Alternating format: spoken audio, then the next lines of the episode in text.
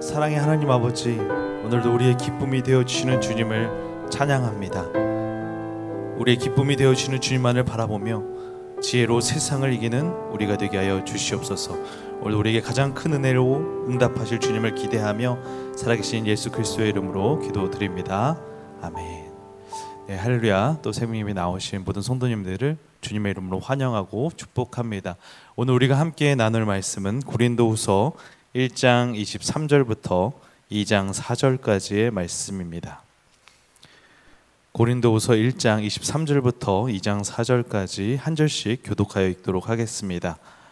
내가 내 목숨을 걸고 하나님을 불러 증언하시게 하노니 내가 다시 고린도에 가지 아니한 것은 너희를 아끼려 함이라 우리가 너희 믿음을 주관하려는 것이 아니요 오직 너희 기쁨을 돕는 자가 되려 함이니 이는 너희가 믿음에 섰음이라. 내가 다시는 너희에게 근심 중에 나아가지 아니하기로 스스로 결심하였노니 내가 너희를 근심하게 한다면 내가 금심하게 한 자밖에 나를 기쁘게 할 자가 누구냐? 내가 이, 이같이 쓴 것은 내가 갈 때에 마땅히 나를 기쁘게 할 자로부터 도리어 근심을 얻을까 염려하며 또 너희 모두에 대한 나의 기쁨이 너희 모두의 기쁨인 줄 확신함이로라 내가 마음에 큰 눌림과 걱정이 있어 많은 눈물로 너희에게 써노니 이는 너희로 근심하게 하려 한 것이 아니요 오직 내가 너희를 향하여 넘치는 사랑이 있음을 너희로 알게 하려 함이라 아멘. 오늘 우리가 함께 나눈 본문 말씀은 어, 본문이 이제 고린도 여행의 계획이 변경됨으로 인하여서 생기는 그 사도 바울의 해명에 대한 부분이고요. 지난주 토요일에 나누었던 연장선에서 오늘 본문이 이어지고 있습니다. 사실 바울이 고린도전서를 쓸 때 마게도냐를 거쳐서 고린도로 가겠다고 여행 계획을 밝혔는데 오늘 두 번째 여행 계획을 할 때에는 또 고린도 고린도로 잠깐 머물렀다가 또 마게도냐로 올라가서 성도들을 만나고 또 구제금도 전달받아 다시 고린도로 오겠다고 말을 했거든요. 그런데 오늘 이 고린도 후서 1장 12절부터의 말씀을 보면 연기할 수밖에 없었던 상황이 있다는 것을 계속적으로 말을 해주고 있습니다. 그러나 그 해명의 부분이 어떤 사도 바울이 자신을 변명하려는 것이 아니라 이 고린도 교회의 성도들을 너무나 아끼고 사랑하는 마음 때문에 연기할 수밖에 없었던 것을 그리고 이것을 결정하기까지 너무나도 많은 고심과 고민을 했다는 것을 말을 해주고 있습니다.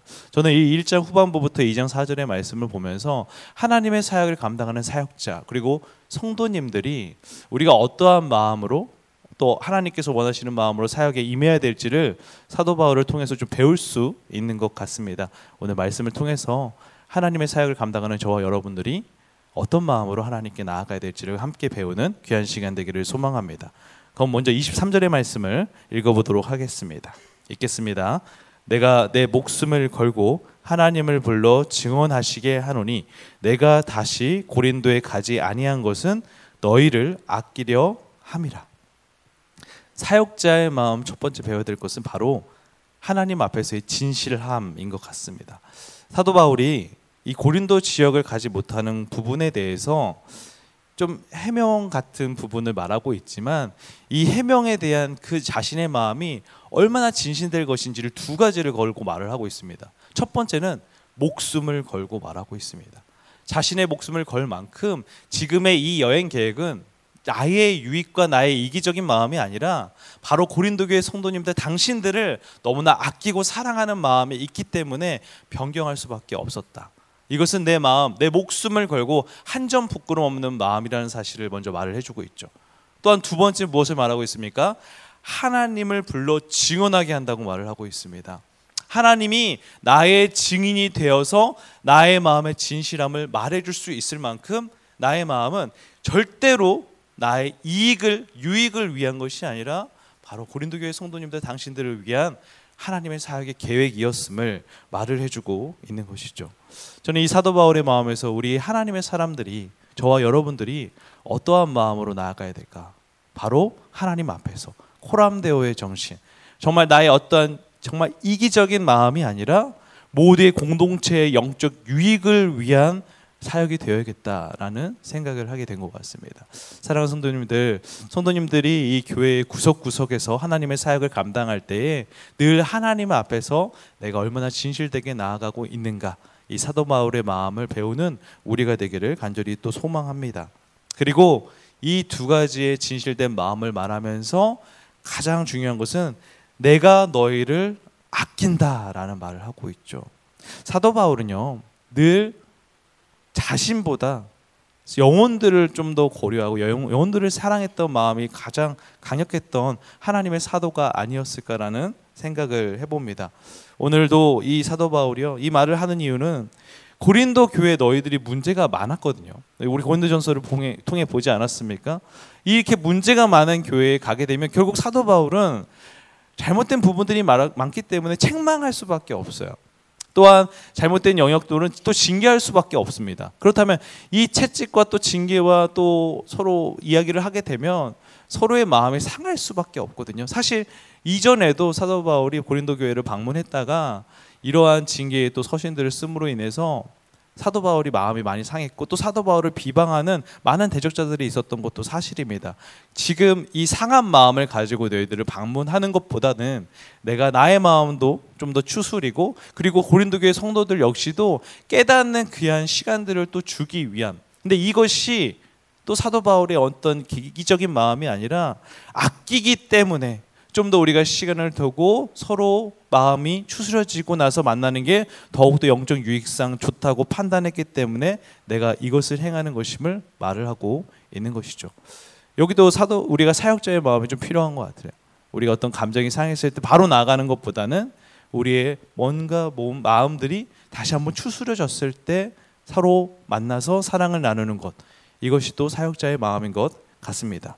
그리고 24절에 또 사도 바울이 얼마나 고린도 교회 성도들을 사랑하는지 말해주고 있는데요. 우리 24절의 말씀도 읽어보겠습니다. 읽겠습니다. 우리가 너희 믿음을 주관하려는 것이 아니요 오직 너희 기쁨을 돕는 자가 되려 함이니 이는 너희가 믿음에 섰습니다. 사도 바울이 여행 계획을 바뀌자마자 사실 고린도 교회에 사도 바울을 비방하는 자들이 너무나도 많았습니다. 대적자들이 있었죠. 또 사도 바울을 조롱하고 또 사도 바울을 모함하는 세력들이 너무나 많았습니다. 여행 계획이 바뀌자마자 이런 또 잘못된 소문들을 퍼뜨리기 시작했어요. 사도 바울 자신이 이기적인 목적을 통해서 여행 계획을 바뀐 것이고 또 고린도 교회 일일이 지침들을 말하고 고치라고 함으로 인해서 이 고린도 교회를 바울 자신이 원하는 대로 만들려는 속셈이다라고 비방하는 자들이 있었습니다. 그러나 사도 바울이 오늘 말을 하는 거죠. 사도 바울의 사역의 역사에 한 번도 그 믿음을 주관하려고 했던 적은 나는 없었다라는 것을 말을 하고 있는 거예요. 사도 바울은 절대로요 어떤 교회에서든 어떤 성도들과의 사역 가운데서든 군림하는 자로 설려고 했던 적이 한 번도 없습니다. 자신이 하나님이 되려고 했던 적도 단 한 번도 없습니다. 지금 말하는 거예요. 내가 너희들의 믿음을 주관할 수 있는 어떠한 위치와 자격도 없다는 것을 말하고 있는 것입니다. 다만 사도 바울은 어떻게 말을 하고 있죠? 너희 기쁨을 돕는 자, 바로 동역자로 설 수 있을 뿐 나는 너희들의 믿음을 주관하는 자가 아니다라고 말을 하고 있는 것입니다. 사랑하는 성도 여러분, 우리가 어찌 믿음을 주관할 수 있겠습니까? 우리 자신의 믿음도 우리가 주관할 수 없는데 어떻게 우리가 사역의 현장에 있는 어떤 믿음이 연약한 지체들의 믿음을 주관할 수 있단 말입니까? 지금 오늘 사도 바울은 사역자의 마음을 절대적으로 말을 해주고 있는 거예요.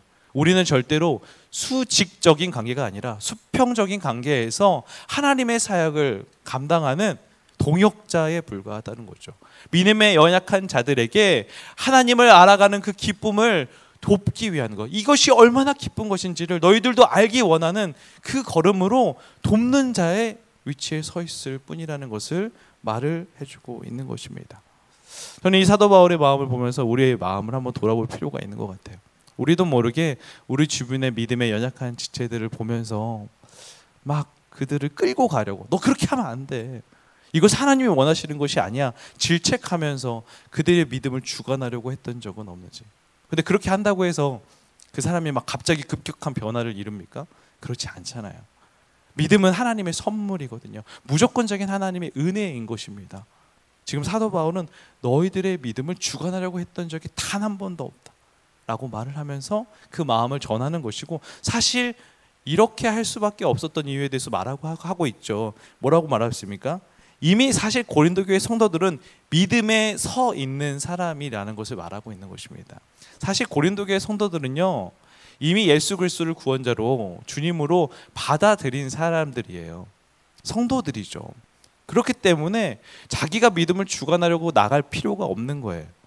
다만 그 기쁨을 아직 깨닫지 못한 이들이 기쁨을 깨닫게 하기 위한 이것이 얼마나 행복하고 이것이 오직 유일한 진리임을 알려주기 위한 그저 도역자로서 돕는 자로 서 있는 것임을 말을 해주고 있는 것이죠. 고린도 교회를 자신이 설립하고 세웠다고 한들 절대로 사도 바울이 한 번도 군림하려고 했던 적이 없음을 말을 하고 있는 것입니다. 이 여행의 계획의 변경도 나의 이익과 나의 유익이 아니라 내가 그저 그 너희들에게 군림하면서 내가 너희들을 내 멋대로 조정하기 위함이 아니라 돕는 자로 서기 위해서 이것은 내가 떠나는 것이 네가 내가 이 여행 계획을 변경하는 것이 고린도 교회 성도님들의 영적 유익에 더 유익하기 때문에 이것들을 결정했음을 말을 해주고 있는 것입니다. 그러면서 이 결정에 이제 대한 논증을 또 2장 1절로 감춰가면서 더욱더 말을 하고 있습니다. 우리 2장 1절의 말씀 읽어보겠습니다. 읽겠습니다. 내가 다시는 너희에게 근심 중에 나아가지 아니하기로 스스로 결심하였노니 스스로 결심하였다. 이 말은요. 또 이 말입니다. 신중하게 생각해 보고 난 후에 결정을 내린 것이다. 근데 근심 중에 나아가지 않기로 결정하였다. 이제 좀 본격적인 논증을 하고 있는 것 같아요. 이 근심이라는 단어를 한번 살펴보니까 깊은 슬픔과 쓰라림이라는 말도 가지고 있는데 매를 든다라는 말을 가지고 있습니다. 그러니까 근심 중에 나아간다는 말은 내가 이 깊은 슬픔과 쓰라림으로 너희들에게 매를 들 수밖에 없는 상황이 올 수밖에 없다는 것도 말을 해주고 있는 거죠. 사실 사도 바울이 고린도전서를 썼습니다. 그리고 보냈죠 서신을. 이들이 좀 큰 변화를 이룰 줄 알았어요. 그런데 오히려 사태가 더 심각해졌습니다. 또 디모데를 사, 어, 디모데를 또 한번 보내서 이 가르침들을 좀 하기를 원하는 마음으로 먼저 디모데를 보냈거든요. 근데 디모데가 돌아와서 한 보고는 고린도 교회가 전혀 고린도 전서의 서신을 봤음에도 불구하고 전혀 변화되지 않았음을 말했을 때 사도 바울은 깊은 이 근심이 생겼다는 것입니다. 그래서 고민을 하는 거예요. 내가 이 지금 깊은 고심과 이 매를 들어야 되는 이 마음을 가지고 고린도 교회를 방문해서 그들과 싸우고 그들을 징계하고 그들을 채찍하는 것이 과연 옳을까? 고심 끝에 결정한 것은 이 여행 계획을 바꿔서 내가 지금 방문하지 않고 나중에 방문하겠다는 말을 하고 있는 것입니다. 내가 이 지금의 이 감정에 상한 마음으로 가본들 서로의 갈등이 더욱더 깊어질 것이기 때문에 오히려 그렇게 결정했다는 거예요. 사실 이 사도 바울이 여기 고린도 후서에는 기록되어 있지 않지만 잠깐 방문했을 때조차도 서로 사도 바울을 굉장히 근심하게 만드는 성도가 있었습니다. 사도 바울을 괴롭히는 성도도 있었습니다. 그래서 짧은 방문 후에 갔던 적도 있었거든요. 이것을 기억하기 때문에 내가 여행 계획을 바꿔서라도 이그 상한 마음을 가지고 가는 것이 아니라 너희들 추후에 기쁜 마음으로 방문하기를 원한다라는 말을 하고 있는 것이죠. 또 2절의 말씀을 한번 읽어보겠습니다. 2절입니다. 시작. 내가 너희를 근심하게 한다면 내가 근심하게 한 자밖에 나를 기쁘게 할 자가 누구냐? 사실 개혁개정 말씀을 계속 봐도 좀 이게 무슨 말인지 이해가 잘 되지 않으니까 좀 표준 세번역 말씀을 한번 봤어요. 표준 세번역 이렇게 기록되어 있습니다. 내가 여러분을 마음 아프게 한다면 나를 기쁘게 해줄 사람들에게 슬픔을 안겨주는 셈이 되지 않겠습니까? 사실 서로에게 기쁨이 돼야 되고요. 이 고린도 교회 성도들의 변화는 사도 바울의 큰 기쁨이 되는 존재입니다. 서로가 기쁨을 나눠야 되는 존재인데 지금의 이 근심의 마음을 가지고 가서 그들을 힘들게 한다면 이거는 절대로 윈윈의 과정이 될 수 없다는 것을 말을 해주고 있는 것이죠. 저는 여기서도 또 사도 바울의 이 사역자의 마음을 좀 배울 수 있었던 것 같아요. 성도님들 그 마음의 감정이 상한 대로 흥분한 대로 여러분들이 바로 말을 쏟아내거나 감정을 표현하는 것은 하나님의 사역 가운데 절대적으로 어, 선하지 않은 것 같습니다. 저도 사역의 연차의 초반에 전도사 1년 차때 저희 서로 마음이 갈등이 상해가지고 저도 모르게 이 마음이 욱해서 나갔던 적이 있고 그로 인하여서 네 여성 부장님이었어요. 네, 남자는 여자의 마음을 잘 모르는 것 같습니다. 네, 3주간 그분이 저에게 말을 하지 않아서 힘들었던. 네, 절대적으로 남녀 차별적인 발언이 아닙니다. 제가 마음을 헤아리지 못했던 그 1년 차의 어리석음이 있었거든요. 그때 이후로 참 마음을 좀 더 다스리고 난 뒤에 서로 차가운 머리와 따뜻한 마음으로 말하는 게 너무나 중요하다는 것을 깨달았던 적이 있는데 오늘 사도 바울이 이 하나님의 사역을 하는 저와 여러분들이 어떻게 이 사역의 감정들을 다스려야 될지를 가르쳐 주고 있는 것 같아요. 그리고 사도 바울은요. 고린도 교회를 향한 사랑의 마음이 어떤 것인지를 다시 한번 사역자의 마음으로 말해주고 있는데 우리 3절과 4절의 말씀을 읽어보도록 하겠습니다. 읽겠습니다. 내가 이같이 쓴 것은 내가 갈 때에 마땅히 나를 기쁘게 할 자로부터 도리어 근심을 얻을까 염려하며 또 너희 모두에 대한 나의 기쁨이 너희 모두의 기쁨인 줄 확신함이로라. 내가 마음에 큰 눌림과 걱정이 있어 많은 눈물로 너희에게 썼노니 이는 너희로 근심하게 하려 한 것이 아니요 오직 내가 너희를 향하여 넘치는 사랑이 있음을 너희로 알게 하려 함이라. 여기 말씀을 보면은 여기 고린도전서나 고린도후서를 칭하는 게 아니라 지금 쓰는 서신은 우리에게 지금 잘 전해져 있지는 않지만 눈물의 서신이라고 합니다. 그리고 또 이 눈물의 서신과 동시에 이 서신에는 좀 그 비방하는 자들 또 아직 믿음에 제대로 서 있지 않은 이들이 징계 받을 것은 또 징계 받아야 된다는 또 징계의 서신이기도 해서 준엄한 서신이라는 또 별명도 가지고 있습니다. 사도 바울이 정말 이유 모를 모함과 또 잘못된 소식들로 인해서 자기가 비하되는 것은 결코 쉽지 않은 것이 쉽지 않았을 것입니다. 고린도 교회는 본인이 세운 교회거든요. 그런데 그런 교회로부터 사랑하는 성도들로부터 그런 비방과 모진 말들을 듣는다는 것은 결국 감정을 컨트롤하기 쉽지 않았을 것입니다. 그럼에도 불구하고 그 사랑하는 마음으로 오늘 눈물의 서신을 쓰고 있는 거예요. 그리고 그 눈물의 서신에서 내가 이런 부분을 보냄으로 인해서 혹시나 근심이 생기는 성도들이 생길 수도 있지만 우리가 다시 만났을 때 기쁨 가운데 만나기 위해서 징계는 받되 또 용서와 회개가 이루어져야 함을 계속적으로 그 서신에 써서 말을 해주고 있는 것입니다. 또 이런 말을 하고 있는 거죠. 사전의 말씀을 보면 이 근심하는 사람들이 생겨도 불구하고 결국 회개함으로 인해 누리는 기쁨들이 있어야 하기 때문에 나는 이 서신을 쓰고 다만 나중에 다시 너희들을 방문하겠다라는 의미를 담아서 이 서신을 쓰고 있는 것입니다. 저는 이 3절과 4절의 말씀을 보면서 사도 바울의 결국 본심을 여기에 드러내고 있는 것 같아요. 뭐냐면 여기 4절의 말씀 보면 큰 눌림과 걱정과 많은 눈물로 쓰고 있다고 말을 하고 있습니다. 성도님들 한번 생각해 보세요. 사도 바울의 인생에 이렇게 걱정과 눈물과 눌림을 받은 적이 있는가? 사실 사도 바울이 자신의 가시가 있어서 세 번 하나님께 기도했지만 하나님께서 그 가시를 없애주시지 않아도 사도 바울이 큰 눈물 흘리지 않았습니다. 나의 약할 때 강함 주시는 주님을 찬양합니다라고 말을 했죠. 그리고 죽을 고비도 여러 번 넘겼고요. 40에서 가만 39번의 그 태장도 수없이 맞았고 수많은 맹수들을 만났음에도 불구하고 그 고난을 찬양했던 것이 사도 바울이었어요. 근데 오늘 그 영혼의 향한 마음 때문에 지금 큰 눌림과 걱정과 많은 눈물을 쓰고 있다는 것입니다. 결국 사도 바울이 하나님의 사도로서 바라봤던 것은 자신의 어떠한 상황, 자신을 억압하는 어떤 고난이 아니라 영혼이었다는 것을 좀 알게 되었던 것 같아요. 그리고 마지막 말하죠. 오직 내가 너희를 향하여 넘치는 사랑이 있다. 라는 말을 하고 있는 것입니다.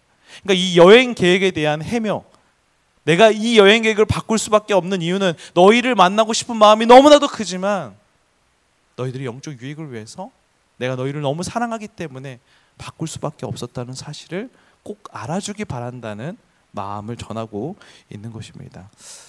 저도 이 하나님께서 주신 이 목회자라는 자리 또 하나님의 사역을 감당하는 자리에서 가장 큰 기쁨 무엇이었을까라고 생각했을 때 아직 하나님을 알지 못했던 이들이 함께 소통하면서 기뻐하며 이 구원의 감격을 누리는 것. 저 역시도 하나님께 받은 그 구원의 감격과 기쁨을 전하는 자로 이 믿음의 여정을 걸어가는 것이 얼마나 행복한 것인지를 전하는 자로 서 있다는 것이 가장 행복했던 것 같아요. 다시 한번 생각해 봅니다. 내가 지금 하나님의 사역을 하고 있는가 아니면 영혼을 바라보고 있는가? 사랑하는 성도님들은 어떻습니까? 우리가 교회 안에서 하나님의 사역을 한다고 서 있는데 우리가 일에 매몰되는 것보다는 영혼을 향한 마음이 더 커지고 영혼들을 돕는 자로 서 있는다면 우리 역시 하나님의 기쁨을 누리고 그들 역시도 기쁨을 누릴 수 있는 자로 돕는 자로 설 수 있음을 깨닫는 우리가 되기를 원합니다. 오늘도 하나님께서 세우신 이 새로운 교회에서 또 하나님의 사역을 감당하는 저와 여러분들이 그 기쁨 안에 머물기를 다시 한번 주님의 이름으로 축복합니다. 기도하겠습니다. 사랑의 주님, 우리가 신앙의 여정을 걸어가며 우리에게 오해와 억울한 일이 생길 때도 있음을 고백합니다. 그러나 주님, 오늘도 우리는 하나님이 원하시는 그 기쁨의 자리에 있는 만큼 또 기쁨을 돕는 자로 또 하나님께서 주시는 넘치는 사랑으로 설 수 있도록 아버지여 인도하여 주시옵소서. 하나님께서 세우신 이 교회에서 또 하나님께서 세우신 사역의 자리에서 언제나 영혼들을 향한 따뜻한 마음을 품게 해 주시고 그 영혼들을 향한 마음으로 모든 영적 유익을 결정하며 나아갈 수 있는 우리 모두가 될 수 있도록 축복하여 주시옵소서. 그렇게 행하실 주님을 기대하며 살아계신 예수 그리스도의 이름으로 기도드립니다.